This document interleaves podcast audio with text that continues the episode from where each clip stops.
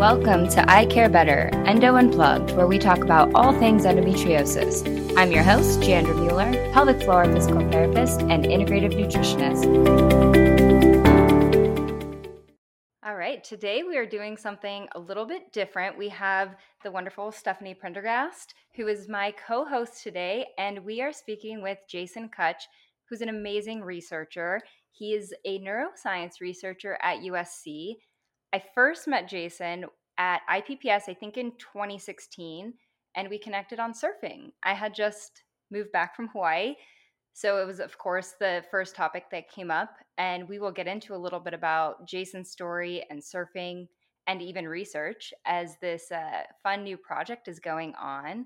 But we connected and we started talking about different aspects of pelvic floor dysfunction. And Jason has his own sort of personal experience with that. But we are talking about his research, which is really focused on pain, the brain, and pelvic floor, muscle tone, and dysfunction. I brought on Stephanie because they have a much longer standing professional relationship and I'm excited for her to share uh, her insights with Jason as well. So thank you for being on the show. Yeah, I'm happy to be here. Great to see you both. Thanks for having us. Of course. Jason is an associate professor in the Division of Biokinesiology and Physical Therapy at USC. He teaches neuroscience in the program as an associate professor, and he is the director of Applied Movement and Pain Laboratory at USC. He received his bachelor's degree in mechanical engineering from Princeton University in 2001, his PhD in applied mathematics from the University of Michigan in 2008 and his work is at the intersection of chronic pain and movement control. Particularly, he's interested in how the nervous system controls pelvic floor muscles, as well as how the brain dysfunction contributes to chronic pelvic pain and other chronic overlapping pain conditions, otherwise known as the COPC. His current research is focused on developing non invasive brain stimulation approaches for augmenting chronic pain treatment. And right now, there's a really amazing study going on with this involving surfing that I am so excited to also talk about. Steph, do you want to talk a little bit about your relationship with Dr. Kutch? Yes. And again, we're talking about surfing. We're going to be talking about endometriosis and pain. And it's just, for me, I feel very fortunate to have known Dr. Kutch as long as I have. We had a relationship with the International Pelvic Pain Society which, to give people a little bit of a historical perspective, um, back 20 years ago, pelvic floor dysfunction and pelvic floor myalgia in women was not even something that was associated with some of the pain conditions. But as the years evolved, pelvic floor dysfunction became more important with myalgia. Then it was trigger points. Then came pudendal neuralgia. And a lot of these things were classified all under one umbrella, which is not really appropriate. And we know that now. And forget about male pelvic pain. That wasn't even really being discussed, as we're probably going to get into today. But around 2010, 2011, we saw the emergence of pain science into clinical practice. And for me, this was novel, having practiced for 10 years with only peripheral physiologic changes. These diagnoses are associated endometriosis, interstitial cystitis, all the things that we're going to talk about today. But what really came into clinical practice in 2010 was that the brain also has a role in pain. So, with Jason's research with neuroimaging and whatnot, what we're going to talk about today is how these changes in the brain, whether it came from pain or it's a cause of pain, have an effect on these conditions. And what's interesting about all of this is, as researchers, as people in the field, we know that research is being dedicated to helping people suffer less but that's not yet what's happening in clinical practice. So we're hoping everyone comes away from today's interview with a little bit better of an understanding that improvement is on the way and hope that we know more about these conditions than we ever have before. And we owe a lot of that to Dr. Kutch's research. Yes. So I know that your research is not really on endometriosis per se. What's really important is that endometriosis, interstitial cystitis, and just even talking about pain in general and the brain is core to understanding and treating endometriosis. So, your work is more in the urologic pain conditions. Can you talk a little bit about the MAPP studies, what that is, where your research kind of started and developed into? I think that's really interesting. Yeah, no, um, I'll start with that. I'll start with a little bit of background about how I, I got interested in this uh, line of research. And then it nicely sort of overlaps in time with the start of the MAPP study and uh, and i'll talk about some of the things that uh, we're learning now. So i was at the university of michigan for my phd from 2002 to 2008 and it was a really interesting time for me both uh, personally and professionally because across that period of time while i was uh, really enjoying my graduate work I seem to be over the, those years developing more and more of these chronic overlapping pain conditions myself. Uh, so it started in like 2003 with uh, migraine headaches, and then in 2005 with uh, chronic low back pain. I took, I was a you know very active person, and I, I took up um, cycling and uh, and long distance cycling. And in uh, 2007, towards the end of my PhD, was the emergence in me of, of this chronic pelvic pain condition, uh, which I can only associate with some kind of combination of the uh, the stresses of going through the end of the PhD, together uh, with the um, physical stress of of doing a lot of cycling, and that's something I really want to emphasize to your listeners uh, today is that you know even though I study the the brain in chronic pain, um, that is no way uh, does that indicate that you know pain is all in your head. Uh, you know, pain is real; it's in the body, um, and then the the brain plays a role in modifying the pain experience. Uh, but that doesn't mean that the pain is uh, in any way coming from the head or or limited to the head. So. Um, I, uh, I finished up my PhD. I was in a, a, lot of pain. Of course, I stopped cycling. I, you know, I, I, I stopped a lot, other, a lot of other activities that, that I really enjoyed, but the pain just persisted. It was clear to me that there was something unusual going on. There was a switch that had gotten thrown. Um, and it wasn't going back, you know, nothing was turning off the switch. It wasn't just reverting back to the previous relatively pain free state that I was in uh, before. Um, so I, uh, moved out to California to, to start a postdoc in uh, 2008. And um, a lot of my training before had been in uh, understanding how the brain controls movement, and that's initially what I'd done my my postdoc in.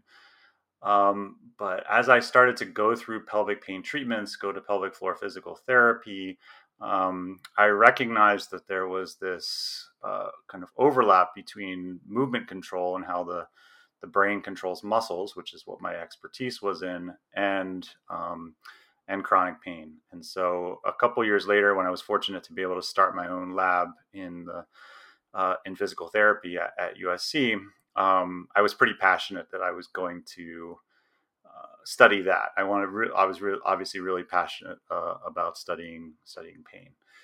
Um, and so I think what happened uh, next was that um, I recognized that it was an important thing to be able to understand what was going on in the brain in patients with chronic pain. I didn't actually have a lot of background in neuroimaging research per se, but I was passionate about learning it and making an impact. Um, and so I, I started doing imaging research.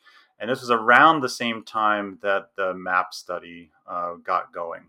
Um, and so MAPP was an NIH funded effort to understand um, chronic pelvic pain syndromes. Um, it was largely inspired by the fact that there had been a, lar- a, a lot of um, either not successful or marginally successful clinical trials that had taken place uh, in the aughts. Uh, and it was kind of a recognition by the NIH that it was important to take a step back and try to look at some of the fundamental biology that might be going on in these conditions to inspire new clinical trials or different approaches. Um, and so I um, was able to start working on the neuroimaging study uh, in MAPP. And uh, what I was able to bring to the scientific study was this recognition that the pelvic floor seemed to be an important thing that was involved in a lot of these conditions and I came to the people in the in the MAPP network that had just gotten going, and I said, why don't we study the parts of the brain that control pelvic floor muscles? Um, there might be some really interesting things going on there. Uh, let's have a look. And sure enough, when we started looking there, um, there were all sorts of unusual changes, things that couldn't easily be explained. Uh, and especially when you looked across the whole brain, there seemed to be this hot spot in the area that controls the pelvic floor of not only structural differences, um, but also functional differences in, in how the brain was was performing. Can you real quick just explain a little bit about what neuroimaging is? Yeah, yeah. Um, so neuroimaging is a field of neuroscience um, that is, I would say, primarily focused on how do you use MRI or magnetic resonance imaging to study the brain. Uh, and it can come in a variety of forms. It can be structural, so you can take a really high definition picture of the brain and then study its folds and study its thickness and study its intensity and, and just kind of these structural features about the brain. Or you can also uh, utilize what's called the BOLD signal or blood oxygen level dependent signal. Uh, and what the BOLD signal, the information that that's carrying is how active are different regions of the brain.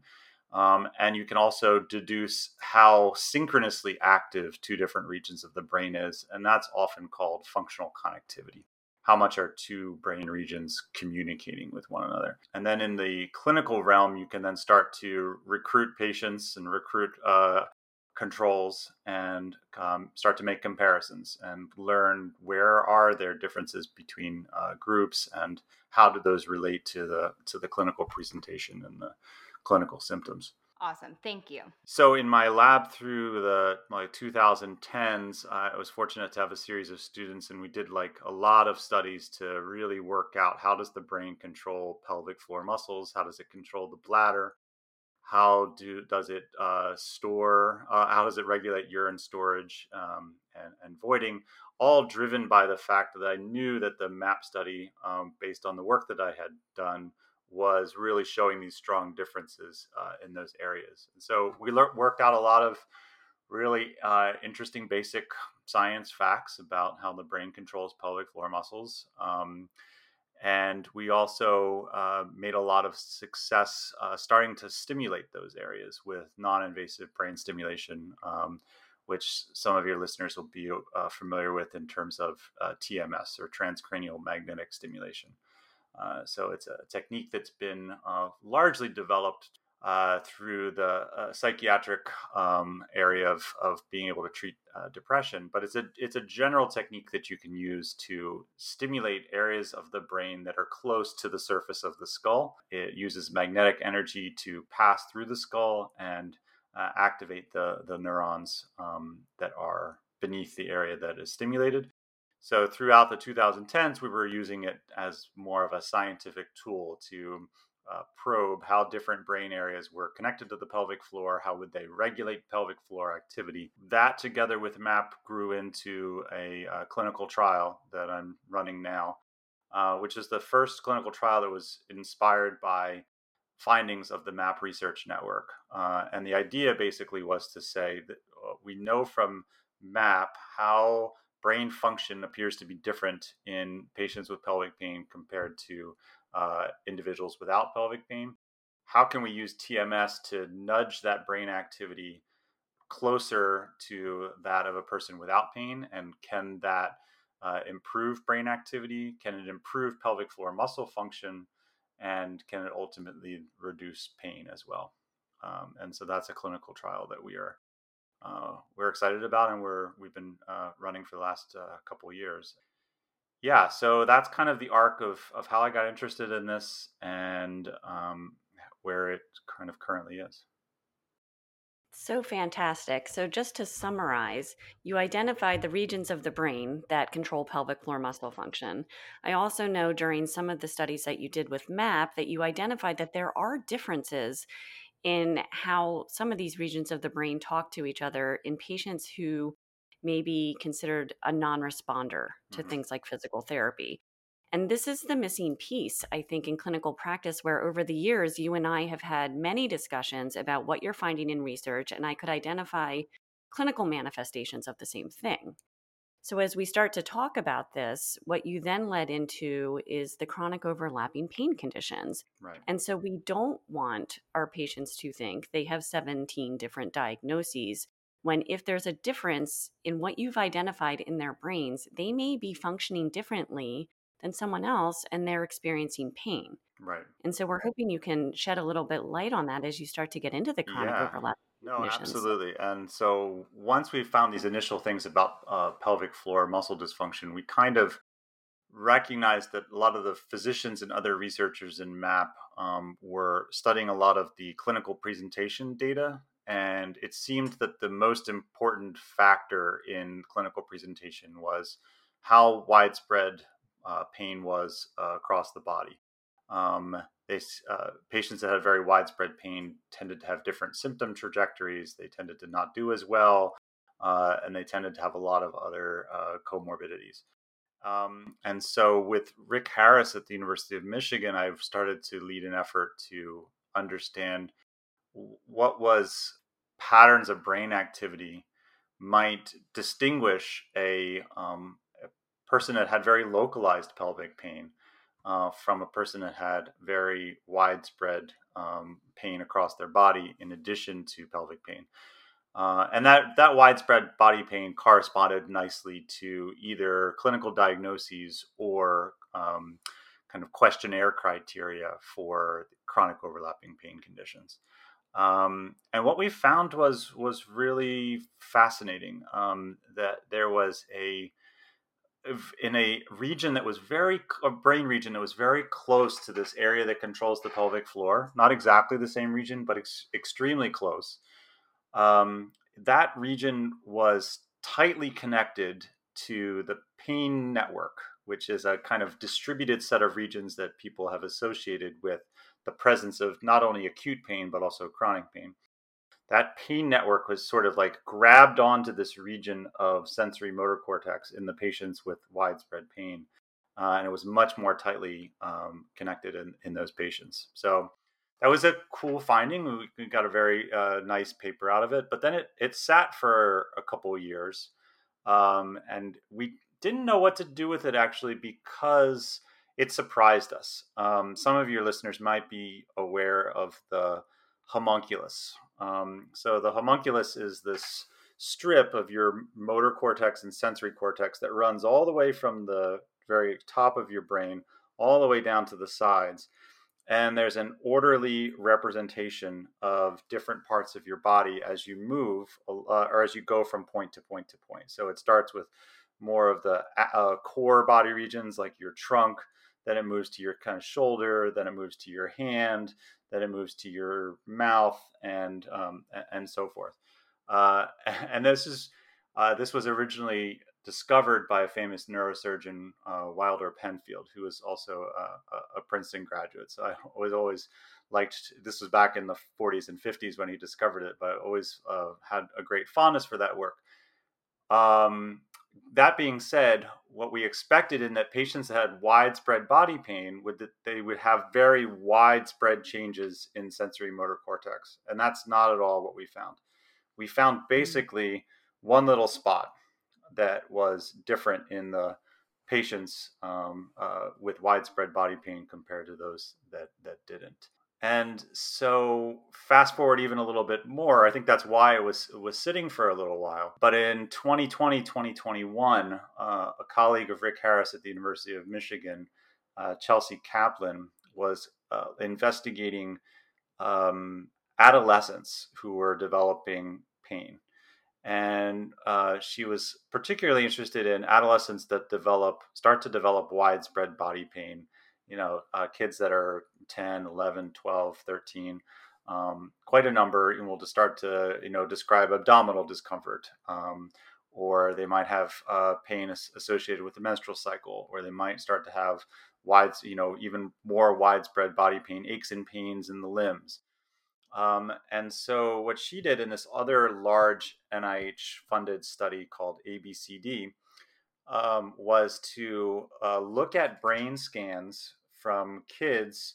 Um, and then after the brain scan was done, this, uh, the kids had their symptoms and pain tracked for uh, up to 18 months and, and some some cases even longer. And so she identified kids that went that developed widespread body pain, and then she identified kids that did not, and then went back to those brain scans and looked at the difference between the two.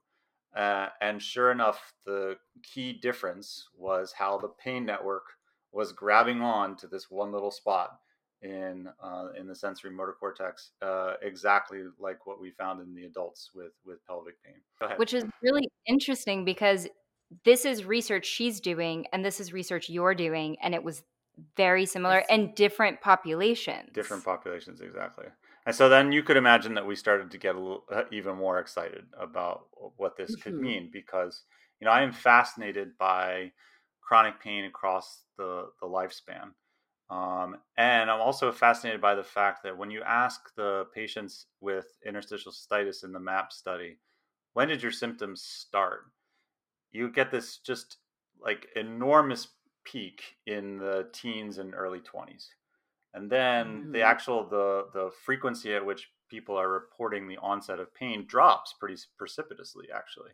Um, you know, in the 30s and 40s it becomes you know a little bit less likely there's a little another little bump later in the 40s and 50s um, which may represent a different mechanism but the bulk of the patients are basically saying i've had this pain for a long time and it dates back into my adolescence and that's you know really exciting because i think the earlier that we can understand where these pain conditions are coming from the earlier we could potentially uh, intervene and hopefully ultimately be able to prevent the emergence of some of these very complex overlapping um, pain syndromes. I think that's what you are doing. I mean, and again, it, man, it matches what we see in the clinic. Two different research studies are showing something, but you said something really important, I think, for our listeners, which is one little spot. I think people, when they're suffering from various conditions. And again, if they went to the urologist, it's being called IC. If they went to a gynecologist when they're 13, it would have been dysmenorrhea. Here's the birth control pill. But the one little spot in the brain is a phenotype. And that's what I think some of this research is identifying. I mean, we know it is, is there's different types of reason, different phenotypes for why people have the symptoms that they do. And historically, it used to be end organ and peripheral, mm-hmm. but now you have brought in a bigger understanding. And so we were hoping you could talk about that. Yeah. And I think that's where you were going next, is because one little spot is not as drastic as their symptoms may feel. There, oh, there's absolutely hope, and we'll, we'll definitely get into that. Um, but to sort of complete the scientific arc, there was a very major paper published this year in the journal Nature, which is one of the preeminent scientific journals, that was um, reimagining Penfield's homunculus and kind of questioning whether or not it what that the how the body is represented in the brain actually followed this pattern that he uh, described uh, so many decades ago. And um, what it turns out is that there are in fact these uh, interspersed regions along this map that you know the, the the the map represents your your limbs and your your face and these other like kind of the whole body but interspersed among that map are these little regions that represent the whole body. And there are three or four of those um, the, the original paper paper published that there are three i think that there are four but regardless there uh, are these small regions that represent the whole body that are kind of living inside this um, uh, bigger map. It'd be almost like you had a map of the world and you were looking at the the map of the world and then like in a couple little spots you, if you looked closely enough you would see a map of the universe that was embedded in the map of the world um, and so of course one of these maps of the whole body overlaps really closely with where we're finding the changes in adults with widespread pain and also where the adolescents are starting to are showing um, differences in, in their brain function even before they're starting to report pain. Um, and so I think that it's that pro- maybe explains why it's the the little spot. We don't know exactly yet all of the connections that that little spot makes. How is it connected to the autonomic nervous system, for example? Um, how is it uh, connected to the rest of the brain? But it probably plays a big role for lots of bodily functions because it's probably integrating a lot of information not only about the specific region of the body that um, you know might be in pain, but you know a, a lot of information about uh, the body as a whole. Um, and so, yeah, we're really excited about that finding because it could potentially help us to interpret what what we're seeing. Yeah, that is incredible. I have a clarifying question, and it's something that you said when you presented to our staff meeting. I don't know, like last last year at some point. Mm-hmm.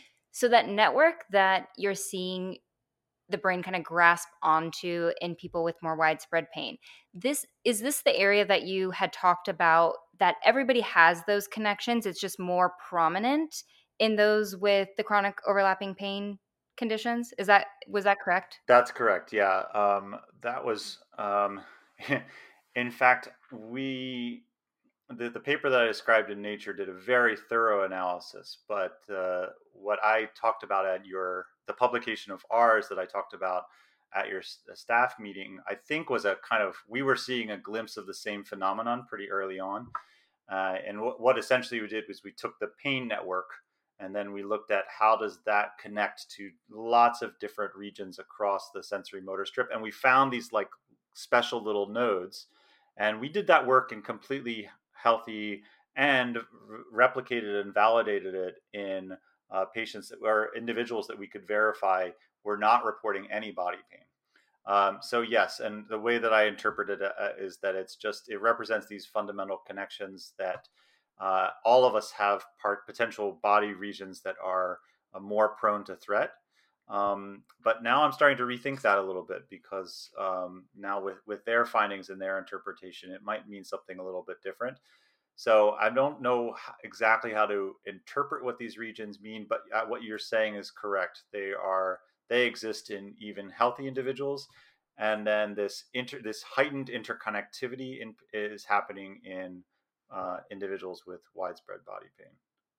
Yeah, that uh, it'll be interesting to see what where that goes and the meaning of them once we have more information. But I, I think it eh, fundamentally it tells us that pain is a protective mechanism essentially, and where the although we can't see the map of the body where these chronic overlapping pain syndromes are, it's really interesting when you showed us how it's sort of protecting the torso. You know, we think about the pelvis with pelvic pain, IC, endometriosis, IBS, low back pain, and then we kind of move upwards into TMJ, migraines, things like that. And I, I think that was fascinating, at least the example of the interpretation of your data, mm-hmm. in that it, it sort of serves as you'll, I think you mentioned you'll cut off a limb to to survive but you know those are areas that are very protective and we need to survive so yeah. i always thought about that after that that uh, lecture no and i continue to think about that too but that's one of the exciting things about science is that you you you have a model for how it works in your head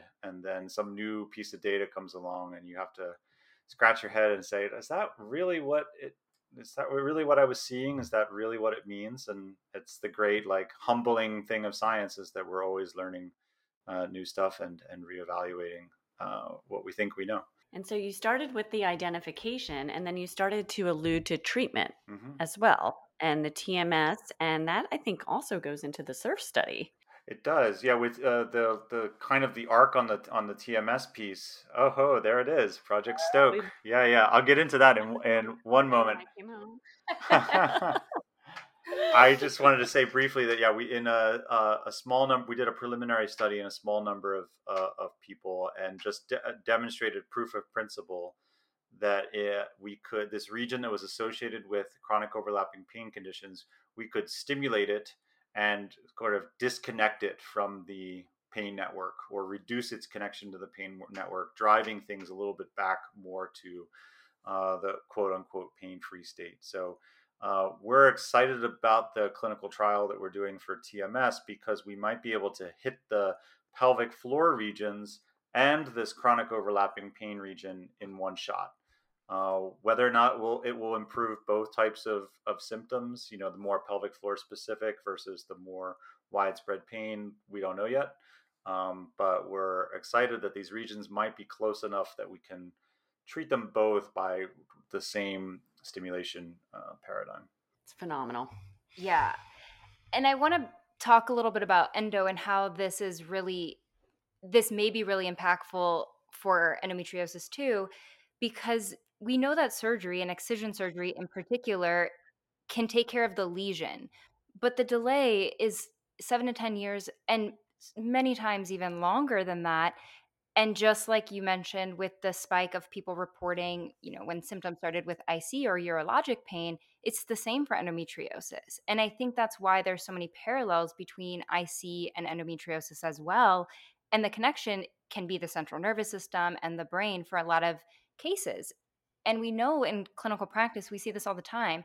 You have a great surgery, but it doesn't take away all the pain generators. And the patients I think that are educated about that before going into surgery or do some of the work to cross the things off the list that can take care of it do a lot better because they understand that this journey hasn't ended after surgery, mm. though a main piece of it has been taken care of. But the ones that go into surgery, even the with the best surgeon, may still have these problems lingering and then it's did something get missed? is my endo back? Why is this persisting? And I think that having other options that are not hormonally focused on just shutting down hormones is going to be really important because even as PTs, there's a limitation into how much we can do when it's not just muscular, right? And so there's medications we can we can talk about, but I think something like TMS or these other interventions could be really useful for a significant number of people with endo. Yeah, I'm really excited about the possibility of TMS being able to help patients um, better manage symptom flare-ups. Um, mm-hmm. And I know that's a big thing in in uh, IC, and um, I think that uh, I have a, a, Fulbright scholar from Australia who's coming to my do some work in my lab in the in the spring, um, and he's done some really nice work in um, acute pain uh, provocation, where uh, an acute pain stimulus is provided to an otherwise healthy individual. Um, and then either uh, fake or quote unquote sham TMS is provided to the to the brain, or um, active TMS is given to the brain. And the active group can actually reduce the intensity of the flare up that comes from the acute pain provocation, and he can reduce its duration. So it's sort of not as intense and doesn't last as long.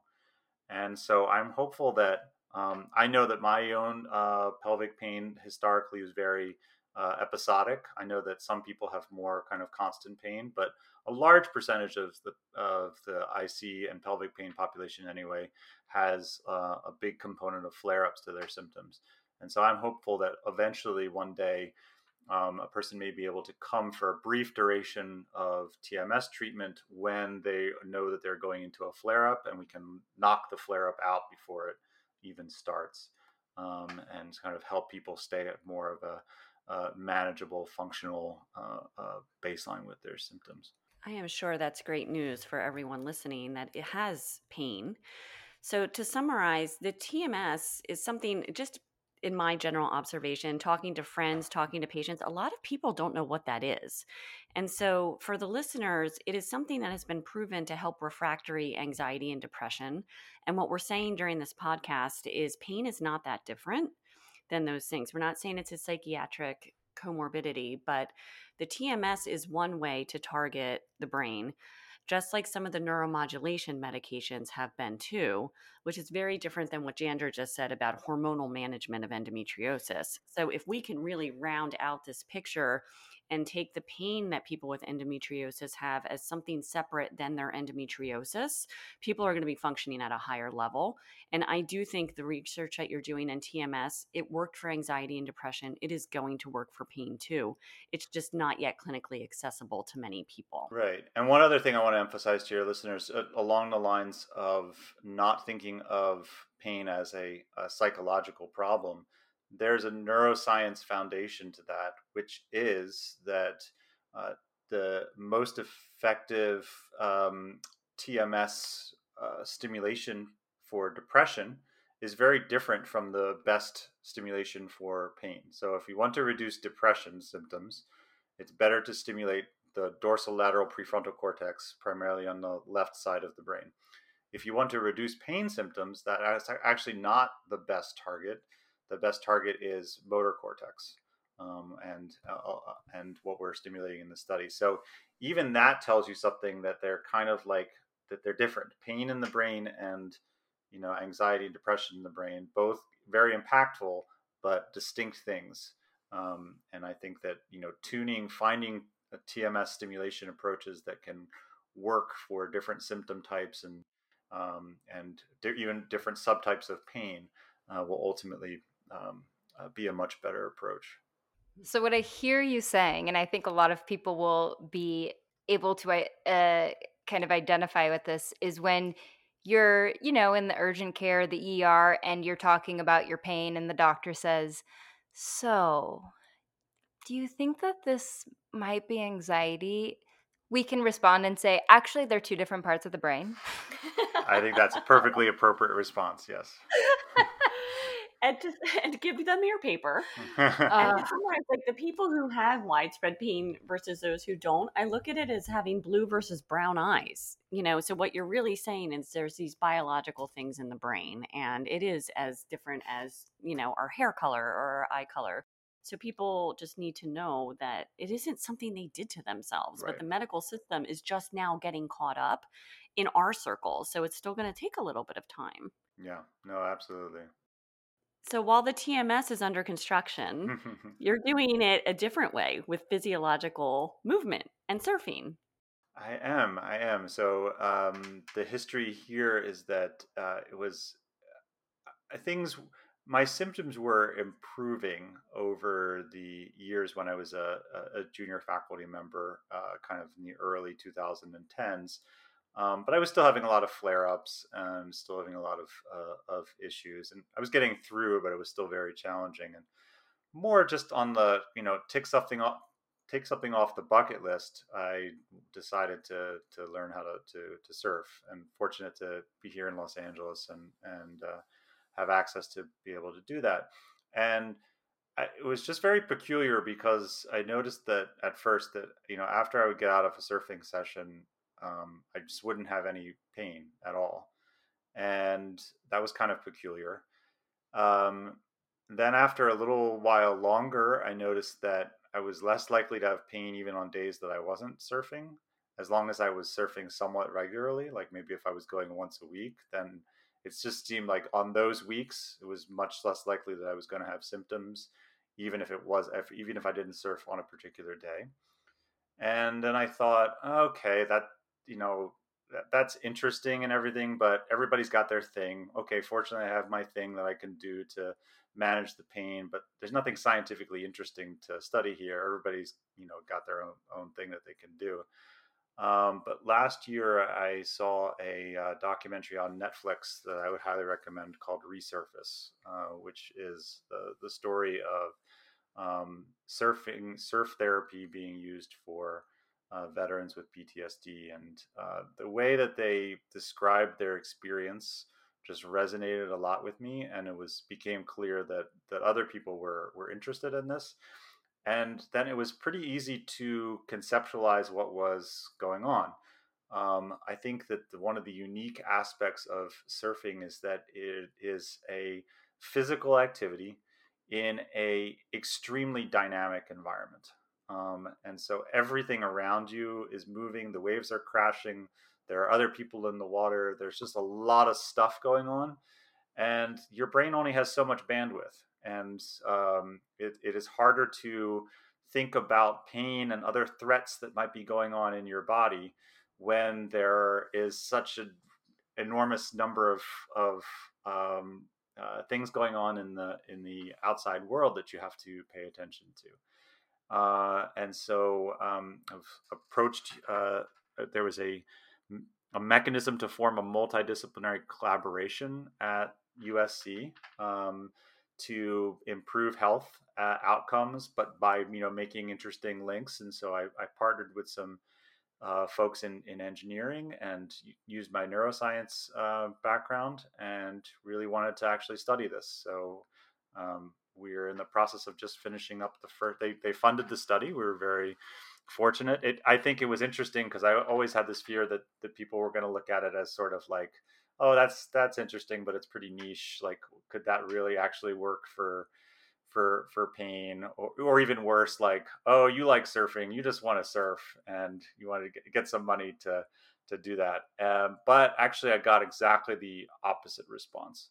Um, when I got funded and the story went out, I got emails from administrators at, at the University uh, of Southern California saying like, "Oh, this is an amazing study," and I totally agree with you.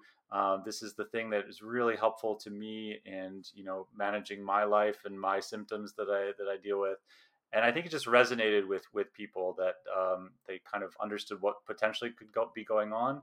And plus, surfing just fundamentally has this kind of very joyful um, aspect to it, which I think resonates with a lot of people.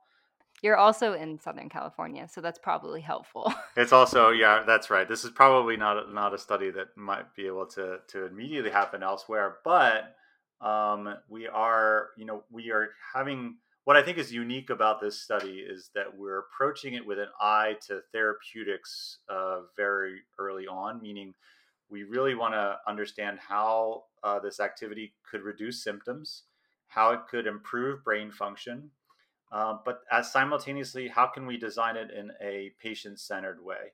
Um, and how could we expand access to it? So the collaboration with engineering is to create uh, a really state-of-the-art virtual reality um, surfing simulator that involves a movable board, fully immersive VR, um, so that you know you don't have to necessarily be at the, the at the beach we are um, designing this in close collaboration with the patients that are in our study, which I think is very important. That we're not going to like create this thing that's great surfing simulator, but you know it doesn't really resonate with the with the patients. So um, the, our first group of patients has just gone through three out of four of their uh, weekly visits, and um, after they're finished that, they're going to come to the lab and give us feedback about how does the VR compare to the real world?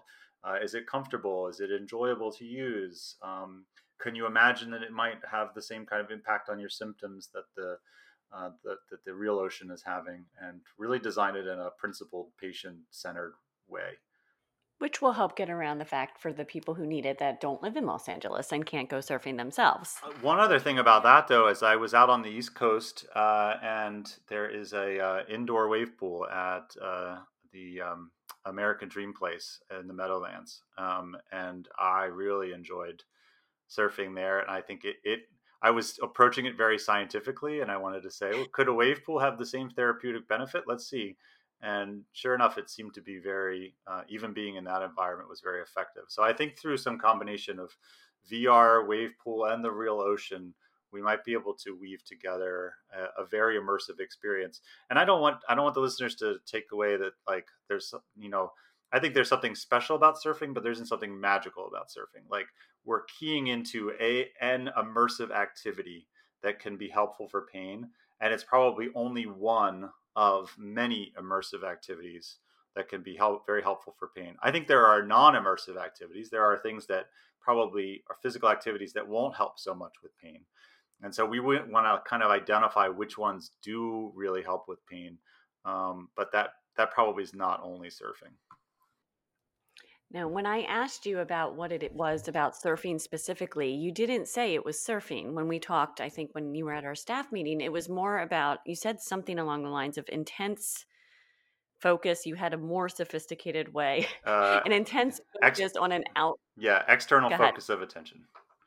Yes, the, intense. external, external yes. focus of attention, but that is like a lot of activities have an external focus of attention um, and, but depending on how dynamic and and intense the external environment is, some activities are better than others at eliciting that uh, redirection of intention uh, of attention from internal to external. It makes me think too of maybe slight differences of a wave pool because when you go surfing, you currents, tides, people out there, right? The environment is different every single time. And that's kind of the frustrating but also nice thing about surfing is it's not that predictable. to some extent. You can go in the same spot every single day and have a different experience, which makes it fun and sometimes frustrating.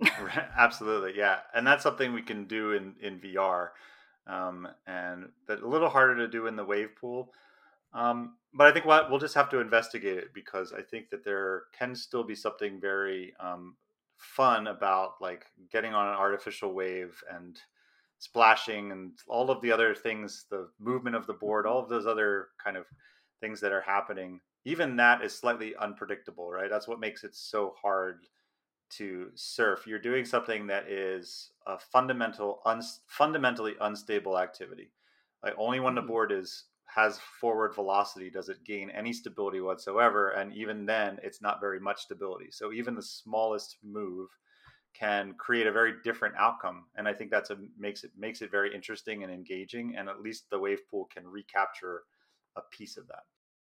Especially when you start to go left. Uh, no there's only wrong and uh, there's only the right way to surf a wave and the wrong way there's no left and to speak to the virtual reality uh, jandra put an oculus on me a year ago or so, and I am terrified of heights. And whatever you had me on was like walking a the plank. plank challenge, and I was like on the ground in, in, two seconds. It was a very real experience for me, and I was shaking. And if anyone had, it was she was in the corner hiding, like on the ground, like. and that was my one and only time yeah. using that thing, and I will never do it again. But I think it's powerful, just to you know credit credit the virtual reality situation. Never again. It is a very it can be a very powerful stimulus, yeah. Anything else that you want to I mean, this was incredible. Anything else you want to share about pain, surfing, encouragement? Yeah, I just uh, you know, I put out a, a, a tweet a couple of a week or so ago um, that I was very heartened by the response to. I, I wanted to make sure that the patient community um, uh, knew that their experience resonated with me, and it was a very uh, key part of my research was was thinking about their experience. Um, and I actually posted a picture of myself in 2008 on a, a, what I can recall is the worst day of pain that I ever ever had, uh, and it's a picture of me smiling. Um, and so it was sort of a reminder to folks that you know you can smile your way through pain but that doesn't mean that the pain isn't isn't real. Um, that i study the brain but that doesn't mean that i think that pain is in the head. Um, and just kind of a, a, a, reminder to that we all have to be like compassionate to one another and, and understand that there are you know people going through very significant pain experiences and um, and sometimes they're hiding or you know not able to really be um, out front about the, the pain they're having. So I'm I feel fortunate that I've been able to have a role in the scientific community where I can use my own pain experience in a um, in an open way to and in a way that motivates my own research and, and helps me think about uh, new and important uh, experiments to do, new potential treatments to design, um, and uh, and yeah, so I yeah, I just want the the listeners and the patients to know that what they're going through really resonates with me, and I'm very hopeful about the future about how we can use things like brain stimulation and immersive activity to kind of bring people back to health. Like a lot of people will gradually improve from from chronic pain, but it can take a really long time, and we want to be able to accelerate that process. And people shouldn't have to spend years and, and decades uh, in pain. And I hope I can play a role in uh, in helping to, to end that. I can say for sure you did. And we thank you so much for your research. You dedicated your career to this, and it is phenomenal what you've done, what you've accomplished. Well, thank you so and much I for all the work you have done. It's been very impressive. Yes, you both are incredible mentors and practitioners, researchers. So I'm I feel so lucky. I think about this sometimes, Jason. When I applied to PT school, I almost went to USC. And sometimes I'm like, man, if I went, like, you would have been one of my professors. but thank you so much for saying what you did, for coming on the show and talking about yeah. your research. I think what you said is going to resonate really well with people with endometriosis. It's often termed an invisible disease, yeah. um, but it's very real. So, right Thank you for sharing that. Thank you both. Really appreciate your time. Thank, Thank you.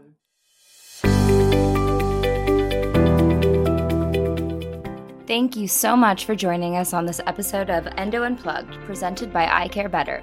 We hope you found our discussion insightful and empowering. Remember, you are not alone in your journey with endometriosis. Together, we can raise awareness, support one another, and drive positive change in the understanding and management of this condition. Tune in weekly to I Care Better Endo Unplugged for more inspiring conversations, expert insights, and practical tips to help you navigate life with endometriosis. If you have any questions, suggestions, or personal stories you'd like to share, we'd love to hear from you. Connect with us on our website, icarebetter.com, or social media platforms at icarebetter, and let's continue this conversation. Don't forget to subscribe and leave us a review on your favorite podcast platform. Together, we can make a difference for those living with endometriosis.